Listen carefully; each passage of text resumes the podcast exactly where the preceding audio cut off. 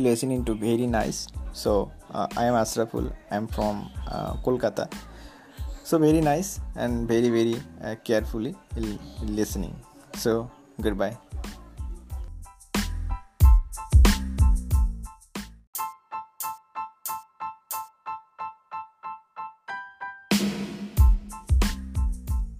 Hello friend next এপিসোডে আবার হাজির হলাম তো ফ্রেন্ড আজকের এপিসোডটি হলো একটা রিয়েল হ্যাক কন্টেন্ট সো চলুন দেরি না করে শোনা যাক আজকের পডকাস্ট আমি আছি আপনাদের সঙ্গে আশরাফুল। পরপর আগেও ছিলাম, এখনও আছি। নেক্সট কন্টেন্ট হলো let go started hello friend good evening আমি আছি আপনাদের সঙ্গে আশরাফুল। চলো আজকে আবার ডিসকাস করা যাক নতুন একটি পডকাস্ট নিয়ে let go started hello friend আজকের পডকাস্টটি হলো, আপনি আপনার এক বছর পরে কি হবেন বা দু বছর পরে কি হবেন, সেটা আপনি এখন থেকেই ডিসাইড করতে পারবেন। তো আমরা সবাই Facebook YouTube Instagram everything social media site use করে থাকি। বাট ইউজ করার মধ্যে আমরা যে পরিমাণে information every day every time আমরা কালেক্ট করছি কনজিউম করছি সো এই ইনফরমেশানগুলোকে আমরা আমাদের মধ্যে যে ইনফরমেশনগুলো ইনপ্রুভ হচ্ছে, আমাদের মধ্যে যে কনজিউম হচ্ছে, এটি কিন্তু ডিফাইন করে আপনি আগামী দু বছর পরে বা তিন বছর পরে আপনি কোন ক্যাটাগরির মানুষ হবেন? অতএব আমাদেরকে সেই সিস্টেমটা আপনাদের সঙ্গে আমি শেয়ার করতে চলছি।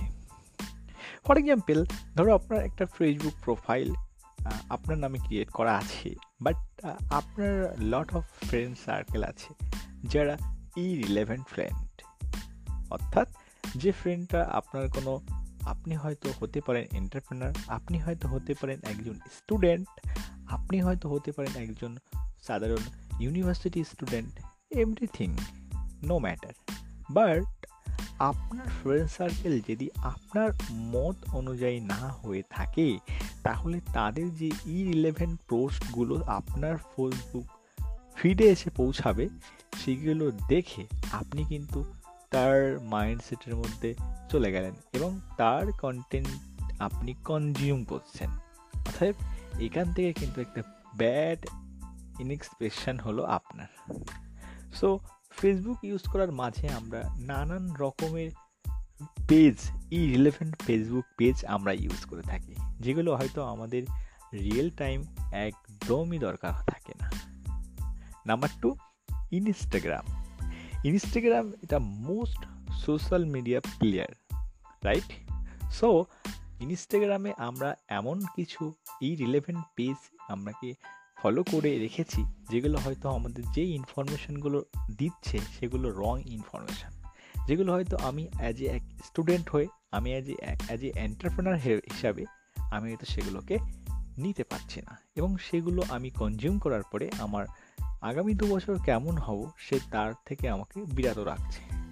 And then number three YouTube YouTube one of the most social media player right so ইউটিউবে আমরা এমন কিছু ই রিলেভেন্ট চ্যানেলকে আমরা সাবস্ক্রাইব করছি, যেগুলো আমাদেরকে সেই ই রিলেভেন্ট টাইপের যে চ্যানেল সেই চ্যানেল যে ইনফরমেশনগুলো ডালছে, সেগুলো আমাদের সামনে এসে পৌঁছাচ্ছে। সো সেই ইনফরমেশনগুলো আমরা দেখে আমাদের মধ্যে কনজিউম করছি। যে আদৌ হয়তো জানি না যে ওই রং ইনফরমেশনগুলো আমাদের আগামী দু বছরের পিরিয়ড হিসাবে আমাদের কী ক্ষতি করতে পারে বা কী লাভ করতে পারে। অতএব সোশ্যাল মিডিয়া এভরিথিং সময় ইউজ করতে হবে বাট এমনভাবে ইউজ করতে হবে যেগুলো আমাদের রিয়েল টাইমটাকে বদলে ফেলে এবং রং ইনফরমেশন কনজিউম নাতে না করতে পারি। সো দ্যাট ইম্পর্টেন্ট পয়েন্ট আজকে ডিসকাস করলাম। তো চলুন নেক্সট এপিসোডে একটা নতুন টপিক নিয়ে আলোচনা করব। Okay tata good bye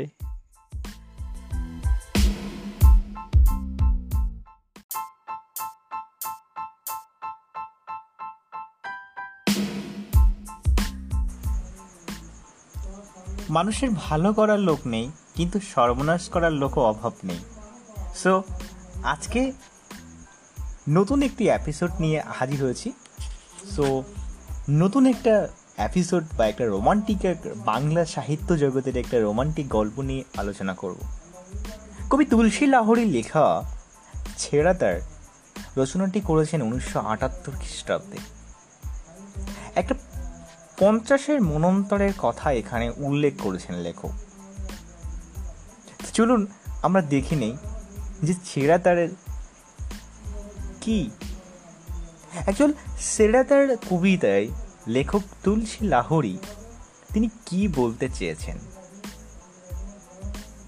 so আমরা দেখে নেব সেটা। একটা পঞ্চাশের মনন্তরের কথা এখানে বলেছে। একদিকে, মানুষের প্রচণ্ড অভাব ও আনাটান। আর একদিকে দুর্বার পলিত সরকার বা এক নয়কতন্ত্রের মালিকানা মানুষকে মুগ্ধ করে নাকে কান আঙুল দিয়ে মুখ ডুবায়ে খাওয়াচ্ছে আরেক দিকে সৎ মানুষের মুখে নেই কোনো অন্ন। হাহাকার মনন্তরের দিন কীভাবে কাটছে সেই ছেড়াতার গল্পের লেখক তুলসী লাহরি। তার কিছু বাস্তব চরিত্র এখানে তুলেছেন। একদিকে যেমন সেই বারান্ডার বসে একতারার সুরে গান গাইতে শুরু করছে। অন্যদিকে শ্রীমতী শ্রীমন্ত এসে হাজির। রহিম নামে এক চরিত্র যে কিনা এই গল্পের হোল নায়ক হিসাবে লেখক তুলসী লাহরি উপস্থাপন করেছেন পাঠকের সামনে। সো আমরা আলোচনা করতে গেলে এখানে সেই রহিমের গল্প পাঠ আমরা ফার্স্ট টাইম দেখতে পাব। চলো দোস্ত বিন্দুরা, ঘুরে আসা যাক সেই রহিমের ঘরে। পঞ্চাশের মনন্তর চারিদিকে নাখাবা অনাটন মানুষের ভিড়। সেই ভিড়ে একটা ছোট্ট সংসারের কাহিনী লেখক তুলসী লাহুরি উপস্থাপন করেছেন পাঠকের সামনে।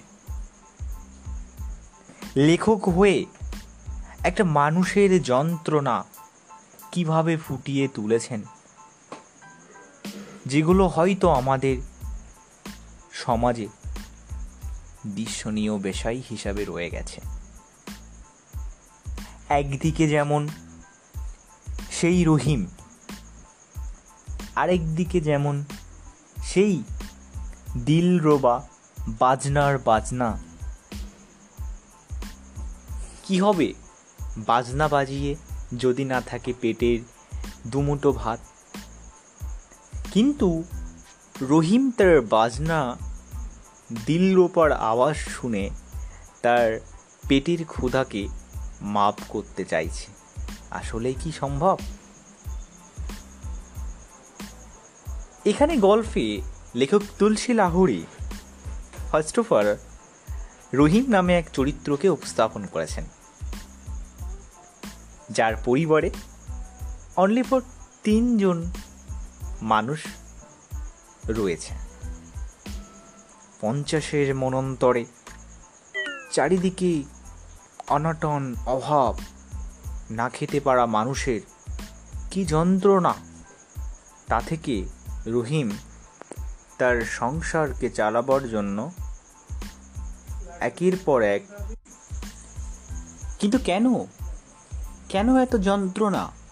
কেন এত পেটে খিদা? কিন্তু এর কোনো সমাধান হবে না।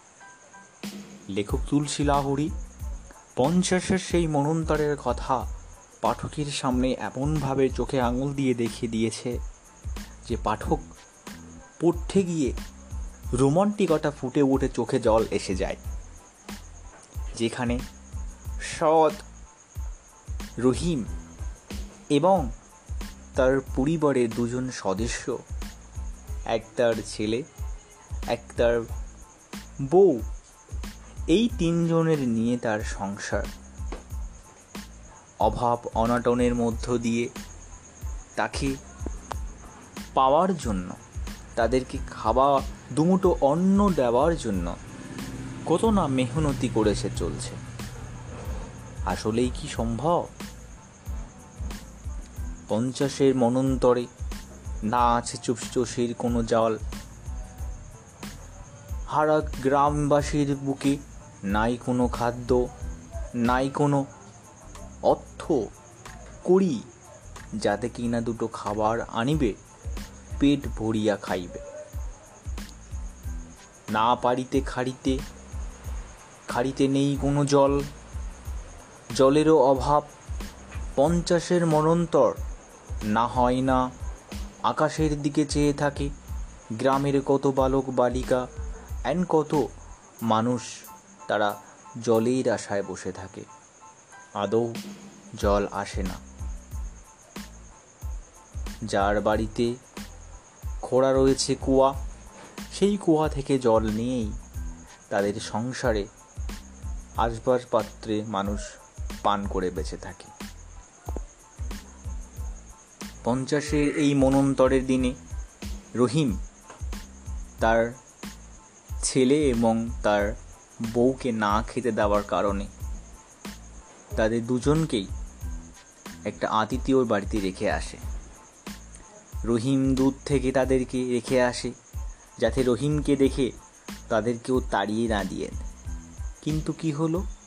দুদিনের মধ্যে আবার তাদেরকেও ফেরত দিল। এদিকে রহিম, রহিমের বন্ধু শ্রীমতী, সে এসে হাজির। এদিক গ্রামের সরকার পাল্লাদার বসেছে।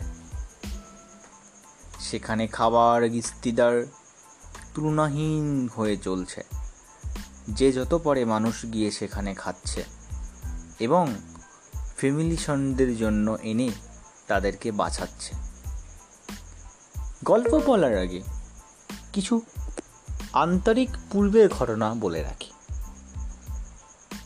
গফুরের বাবা একদিন হজ করতে যাওয়ার জন্য তস্তিতে হচ্ছিল।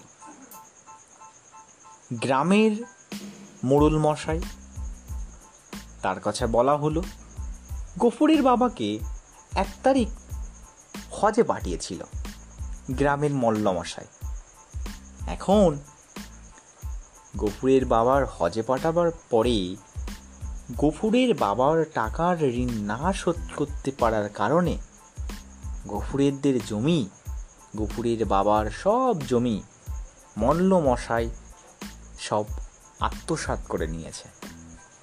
এখন রহিমের আর কিছুই নেই।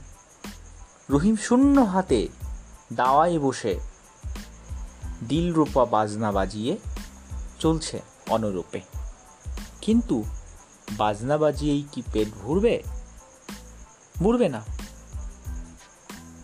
গল্পটি এখানেই রোমান্টিক হয়েছে পাঠকের কাছে। একদিকে হেমন্ত মশাই গ্রামে তিনি গরিব লোকদের খাওয়াচ্ছে, কিন্তু আরেক দিকে গ্রামের আর এক পরিবার অনাহারে না খেতে পারা সেই দুঃখ যন্ত্রণা নিপীড়িত মানুষ তারা বসে আছে। কিন্তু রহিম এমন একটা মানুষ যে কিনা মাথা নিচু করতে চায় না। মল্লা মশার কাছে। একদিকে তার পরিবার না খেতে পারা, অত্যাচার, খিদা, ক্ষুব্ধ হয়ে পড়ছে। অন্যদিকে রহিম মাথা নিচু না করে সেই মল্লা মশার বাড়িতে গিয়ে খাদ্য আনতে পারছে না। এটাই তো পরিহাস।